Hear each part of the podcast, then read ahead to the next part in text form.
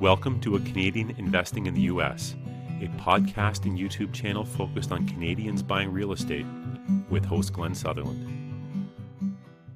Welcome to another episode of A Canadian Investing in the U.S. This week, my guest is Dominique Chenard. Uh, Dominique and I met online. We were like chatting on forums, and she had a lot of information about all kinds of topics. I think we originally were talking about RSP investing, but I found out that Dominique is also I don't know if do we use the word expert, but he, she's at least compared to me, she is the superstar expert on whole life insurance. Dominique, maybe tell people a little bit about yourself. Hi, so I'm Dominique. I'm from Thunder Bay, so up north in Ontario, if anybody's familiar, uh, quite a quite a ways from Toronto area. And uh, so I work in the mutual fund and investment industry. I used to work as an accountant and uh, I'm a chartered accountant as well, so that's my where my background's from. And I made the switch to financial planning. So I love working with real estate investors, everyday families, and all kinds of people. And uh, yeah, I love helping them out. Uh, how does participating in whole life insurance work? How is it different from life insurance at my work or term insurance? Okay, so I'll just start with life insurance that most people have. So that's the one that you have through your work. For those of you that work and aren't quite uh, self employed real estate folks yet, uh, so you might have a policy at your work which covers you for one or two years' salary if you were to pass away. So the way that works, that gets paid out to your spouse or whoever else is your beneficiary.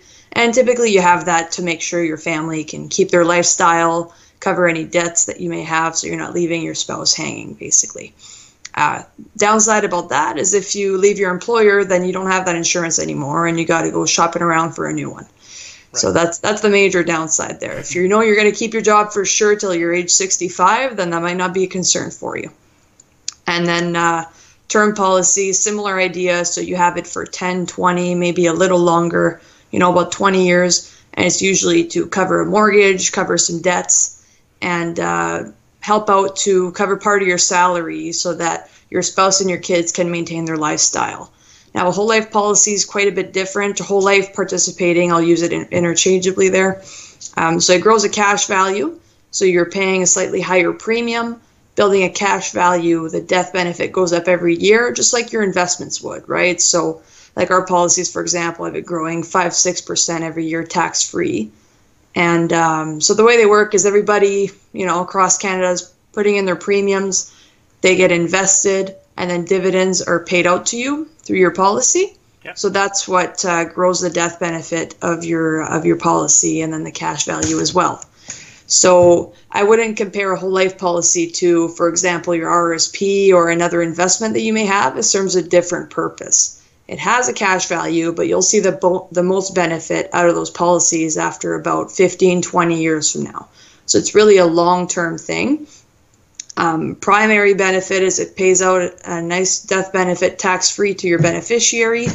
And then you also can access it for a loan, use it as collateral later on as well. But uh, so in this case, the main uh, reason we're bringing up whole life is because it can be used to uh, pass on your estate if you have a few pieces of real estate. And that's a really big thing I bring up with clients, whether they have just a camp. Some people just have a camp, right? And they want to keep it in their family, but they don't realize that if they bought the camp 30 or 40 years ago, especially in, you know, in a nice area by a lake, it probably went up in value quite a bit. And you if you leave your children with that camp, they might have to fork out, you know, 50 grand to keep the camp and your kids might not want that, right? Or they might not have 50 grand lying around. So they might just have to sell it. And that's not what you wanted, right? So it's really used in legacy planning. And if you wait till you're 80 to realize that you want to structure it that way, it's a little too late for life insurance there. So it's really, I use it to talk to clients about what they want with their properties. If all they want is to just sell them and off we go, then it's not so much of an issue, but it's it's oftentimes a good piece in their plan. You mentioned that you're able to borrow from the policy. Yes. Is that immediately? Yeah, so depending on the size of the policy, typically around the 10, 15 year mark is when the cash value will be similar to what you put in. Okay. So it'll be similar to the premiums that you've been paying in. So you can borrow from that. Yeah. Now, after about you know 15 20 years depending on the policy that's when the cash value starts being quite a bit higher than the premiums you've been paying. And that's when it's most beneficial to start borrowing from it. So the way you borrow differently than a bank is you're borrowing against yourself borrowing against your own asset so you pay it back when you want there is an interest rate, you know, about five percent charge on it. But you're paying yourself. It's, it's going yeah, to you. You're paying yourself the interest, right? Is what you're doing. So depending on your goals, you might want to borrow it. I mean, I've met a client before that borrowed against it to buy an island. Whoa. That's kind of cool, right? you know, you think people have to borrow because they're broke, but he was saying his RSPs are doing twelve percent, so it makes sense for him to borrow against his policy at five. And I'm like, absolutely. yeah. No. I uh, the first time, to be honest, that I ever heard about this, I thought, why would you put money into an, like a whole life insurance policy just to give it back to yourself? And I, I, I know this, I, I figured it out. But the, the original thought was that it doesn't make sense. Why wouldn't I just put it into something else, like some sort of other thing, and instead of giving it to my own whole life policy and then borrowing it back, I'll be like, well, what's the point? But what I've learned from my minimal amount of learning that I've done is it, it's almost it's in a smaller scale, but it's almost what the banks do whenever you give them like put a thousand dollars into your savings account and then they can loan it out ten times. This is a way that you can put money into your whole life policy, earn interest on it, and borrow, still have access to that money so that mm-hmm. you can go and do something else with it. So you're it's like you're double dipping. You can take your money and use it twice. Does that make is that how does that make sense? Uh, yeah, I, I get where you're going there, and yeah. and the main advantage is you shouldn't get a whole life policy just because you want to borrow from it later, right? But it's an option that you have. If you have a term policy or just you know a normal term life insurance policy, there's no cash value in there. If you cancel your contract, it's gone. There's nothing. Right cancel your whole life policy later, which is not not usually the best thing to do. But if you cancel it in 30 years, it's worth a lot of money, so you get a big lump cash benefit from it, right? Yep. And so actually, when you're when you're applying for loans in the states, part of the application process is it asks you what the surrender value of your whole life insurance policy mm-hmm. is, and they will count that towards like income or like you know money that you have uh, as collateral for the loan. Exactly. Can, they'll, they'll count it. Yeah. Absolutely. Why get whole life insurance? Why not just keep investing in my RSP and TFSA? Yeah, so there's different reasons for all kinds of accounts, and I'm never telling people to do a whole life policy instead of investing for retirement, right? Those should be two separate things. So, step one, max your tax free savings account. Now, tax free savings accounts are great. You get to keep all the growth in your account except you can only save so much money in there, right? So as most of you know, you can save about five grand a year, fifty-seven thousand five hundred in total as of this year. Yeah.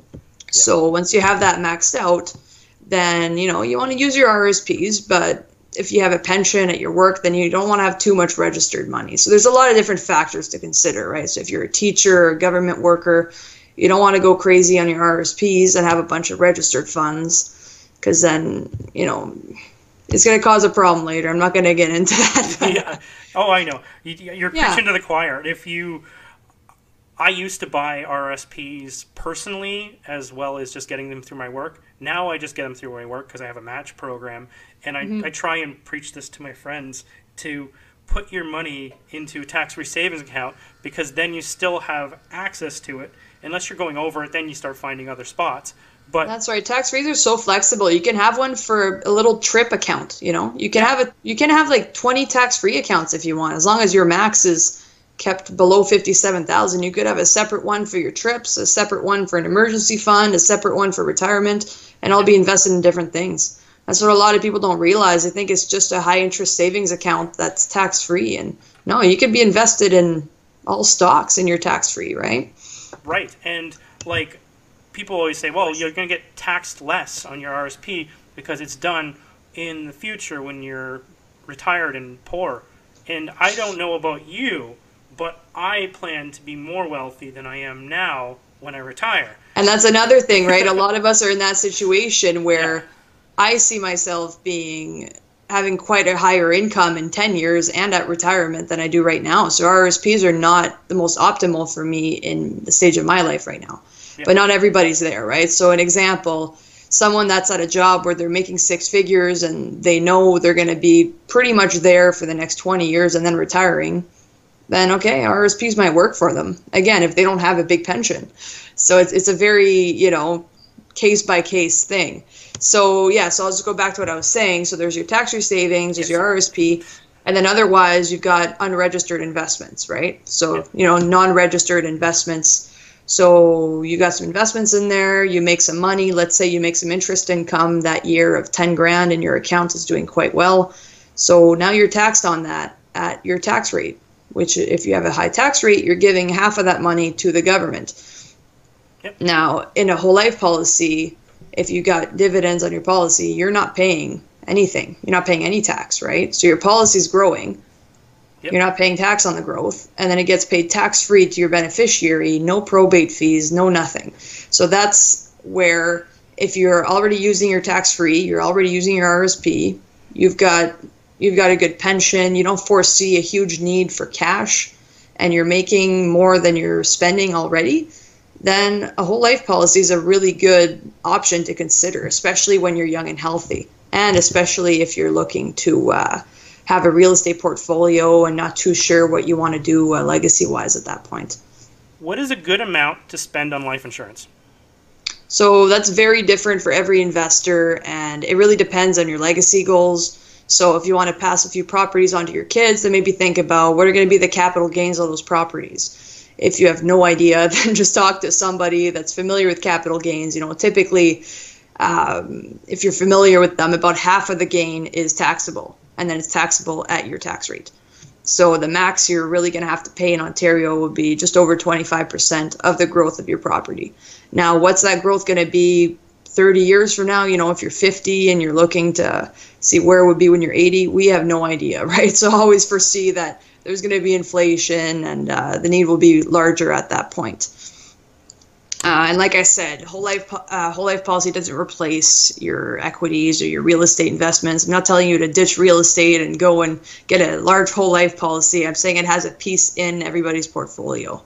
I, I and, totally uh, agree. I, I, have whole life insurance policy myself, and mm-hmm. I bought it originally for like, you know, my wife's sort of trade off so that we'd uh, if something happened to us, the house would be paid off. That's that's yeah. what we did, and you know, as we grow and I get real estate and there'll be, you know, like you're talking probate fees, land transfer, you know, whatever you're doing in the future, just to have money that someday my kids will get, and it actually has a beneficial side to it because I, I think I pulled out four grand out of it last year just because I could. Mm-hmm. I don't know. I, I think it's a great tool to have in your tool belt. There's a lot of different ways to do everything, and doing one way is I don't know. It's, it's short sighted. You need to be doing a lot of different ways to, in order to optimize everything you can possibly do. Mm-hmm. And it's it's really huge in estate planning, and especially if you get it ahead of time, right? Like I, I've got some clients, for example, that might have some an estate pro, uh, sorry, a real estate property, and you know they want one of their kids wants the property, and the other kid doesn't really want the property, but you know they want to leave their kids something, right? If they leave one kid with the property, the other kid needs something. If you don't have a lot of cash to give them, then if you get a whole life policy and balance out the estate, then that's how it's done, right? So your policy bypasses your estate, goes straight to your beneficiary. Everything's kept confidential, doesn't go on your will or anything like that. So it's a really good way to balance things out that way. You leave your business to one kid and a whole life policy to the other. Yeah, and. Uh I know for cost wise, the the whole life is more expensive than the term, but mm-hmm. the reason is, is it gets paid out no matter what because it's whole life. You'll eventually die, and absolutely a term doesn't necessarily even ever pay. It expires, right? Right. So your term is really protecting yourself against that risk in the next 10, 20 years, right? Yeah. When you've got a family growing, you have some young kids, and it would be really tragic if one of you were to pass away, right?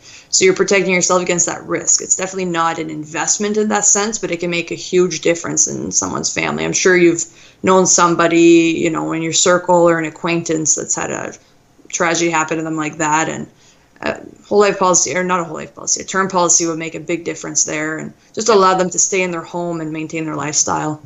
If someone wanted to find more information about this, where would they go? So they should go to their financial advisor if they've got one already. If you don't, I really recommend you get an advisor, somebody that you talk to at least once a year, give them an update on your whole financial plan, you know, what your goals are, what your investments are like, where they should be like, do you have insurance? So really just get an advisor.